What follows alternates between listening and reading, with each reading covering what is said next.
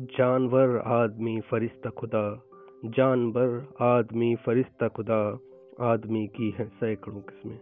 नमस्कार दोस्तों आ, मैं आपका दोस्त रंजीत। अपनी आ, इस नई श्रृंखला एक शब्द की आज दूसरी कड़ी लेके आया हूँ। आज का शब्द है इंसान और इंसानियत। हिंदी और उर्दू दोनों ही साहित्यों में हमारे जो कवि और शायर हुए हैं इन इन्होंने इन दोनों शब्दों को बहुत ही अहमियत दी है। दोस्तों यकीन करिए आज जब मैं अपने इस विषय को तैयार कर रहा था तो बहुत अच्छे अच्छे शेर और कविताओं के अंश मैंने जो लिखे थे वो मुझे छोड़ने पड़े क्योंकि ये वीडियो बहुत लंबा हो जाता। कोशिश करी है कि आ, इन जो शेर हम अभी पढ़ेंगे उन और कविताओं के अंश उनसे हम आदमी और इंसानियत को अच्छे से परिभाषित कर पाए। तो मैं शुरुआत करूँगा मिर्ज़ा गालिब साहब के एक शेर से। और इस शेर में बस मिर्ज़ा गालिब साहब ने यही बताना चाहा है कि कितना मुश्किल है आदमी का इंसान होना। आदमी तो हर कोई है जो हम हम हैं, आप हैं, हमारे दोस्त, अच्छे लोग, बुरे लोग, सारे लोग आदमी हैं। बट इंसान क्या है? इंसान होना कितना मुश्किल है। बस यही मिर्ज़ा गालिब साहब ने इसमें बताना चाहे तो आज का पहला शेर गालिब साहब की तरफ़ से कि बस की दुश्वार है बस की दुश्वार है हर काम का आसान होना। बस की दुश्वार है हर काम का आसान होना। आदमी को भी मैसर नहीं इंसान होना। आदमी को भी मैसर नहीं इंसान होना। और क्यों मैसर नहीं है इंसान होना? इस बात को साहिल लुधियानवी साहब ने अपने इस दूसरे शेर से आ, समझाना चाहा है कि ज़मीन खून उगला। ज़मीन खून उगला। आसमान आग बरसाई। ज़मीन खून उगला। आसमान आग बरसाई। जब इंसानों ने दिल बदले तो इंसान पे क्या गुजरी? जब इंसानों ने दिल बदले तो इंसान पे क्या गुजरी? विद्यानी साहब ने बस गालिब साहब के पहले शेर को जो मैंने पढ़ा, उसको पूरा कर दिया है कि इंसान होना हर आदमी के लिए इसलिए मुश्किल है कि वो अपने फ़ायदे के लिए बदल जाता है तो ये नहीं सोचता कि दूसरे पे क्या गुजरेगी। आ, हम आगे बढ़ते हैं और आ, अपना आ, आ, काल, कामिल बहजादी साहब हैं एक शायर। कामिल साहब कला पसंद शायर रहे हैं। तो वो क्या कहते हैं कामिल साहब कि क्या तेरे शहर में इंसान है पत्थर की तरह। क्या तेरे शहर के इंसान हैं पत्थर की तरह? कोई नगमा, कोई पायल, कोई झनकार नहीं। कामिल साहब ने अपने इस शेर से केवल ये बताना चाहा कि इंसान का एक गुण ये भी है कि उसको ये चीज़ें पसंद होती हैं। वो अपने साहित्य को पसंद करता है, संगीत को पसंद करता है, शेर व शायरी, गज़ल, कविता, इन चीज़ों को पसंद करता है। और बसीर वद साहब हैं वो बसीर बद साहब के मैं दो शेर पढ़ूँगा अभी आगे। और बसीर बद साहब अपने इन शेरों से इंसान की उस कौम कौम को परिभाषित करते हैं, जो बताना चाहता है, जो दिखाना चाहता है कि वो सबसे श्रेष्ठ है और खुद को खुदा समझता है। बसीर बद साहब कहते हैं कि घरों पर नाम थे, घरों पर नाम थे, नामों के साथ औधे थे। घरों पर नाम थे, नामों के साथ औधे थे बहुत तलाश किया कोई आदमी न मिला। बहुत तलाश किया कोई आदमी न मिला। अगला शेर वसीर साहब का है कि इसीलिए तो यहाँ इसीलिए तो यहाँ अब भी अजनबी हूँ मैं। इसीलिए तो यहाँ अब भी अजनबी हूँ मैं। तमाम फरिश्ते हैं आदमी हूँ मैं। तमाम फरिश्ते हैं आदमी हूँ मैं। कुछ समझाने की ज़रूरत है नहीं इन शेर में। आ, इसके बाद आ, सलीम अहमद साहब हैं।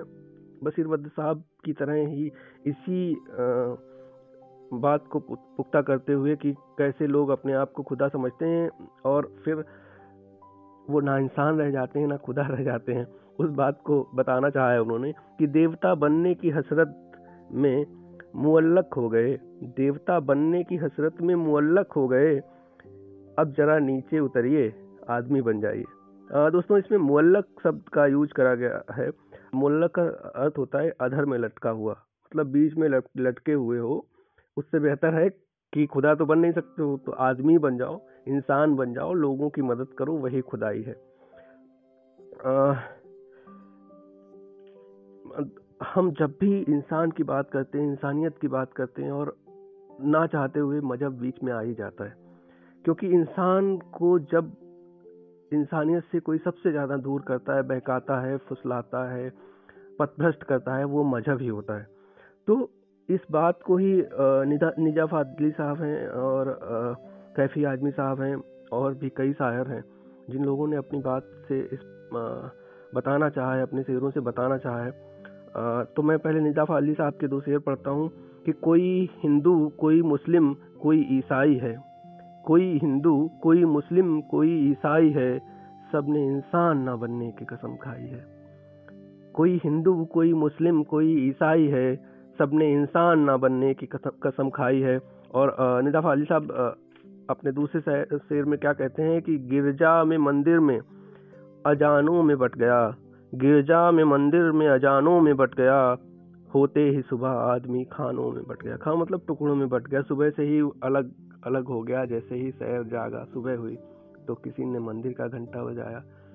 कोई गिरजा घर पहुँचा, कोई अजान मस्जिद में पहुँचा। सब शुरुआत से ही बट गए।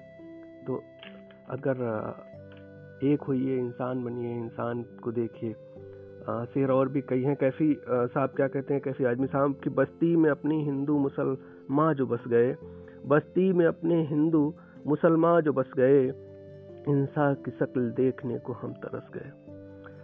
इसी श्रृंखला में हम आगे मैं अपनी चार लाइनें पढ़ना चाहूँगा और बस यही बांटने की बात लिखनी चाहिए मैंने कि ज़मीन बांट चुके, अब क्या आसमान बांटोगे? ज़मीन बांट चुके, अब क्या आसमान बांटोगे? सूरज बांटोगे या कि चाँद बांटोगे? ज़मीन बांट चुके, अब क्या आसमान बांटोगे? सूरज बांटोगे या कि चाँद बांटोगे? जाति धर्म खाना पहनावा और कितनी तरह से इंसान बांटोगे। जो भूखा है, वो जानता है बस रोटी। जो भूखा है, वो जानता है बस रोटी। रोटी में भी हिंदू और मुसलमान बांटोगे। ज़मीन बांट चुके, अब क्या आसमान बांटोगे? खैर, जब भी हम ज़्यादा कड़वा खाते हैं तो मीठा भी खाते हैं। उसी तरीके से इंसान भी, इंसान की बुराइयाँ बहुत कर ली और अब अच्छाइयों की बात करते हैं तो अनवर सऊर साहब लिखते हैं कि बुरा बुरे के अलावा भला भी होता है। बुरा बुरे के अलावा भला भी होता है। हर आदमी में कोई दूसरा भी होता है। हर आदमी में कोई दूसरा भी होता है। आ, सही लिखा है इन्होंने कि जो ज़रूरी नहीं कि एक आदमी सबके लिए ही बुरा हो। जो आपके साथ बुरा है हो सकता है किसी के साथ अच्छा भी हो। और लास्ट में जब मैं ख़त्म कर रहा हूँ इसको तो एक शेर पढ़ना चाहूँगा जो आज के आदमी को पूरी तरीके से परिभाषित करता है। आसिम बास्ती साहब लिखते हैं कि मेरी जवान के मौसम बदलते रहते हैं। मेरी जवान के मौसम बदलते रहते हैं। मैं आदमी हूँ मेरा एतवार मत करना। मैं आदमी हूँ मेरा एतवार मत करना। जय हिंद दोस्तों।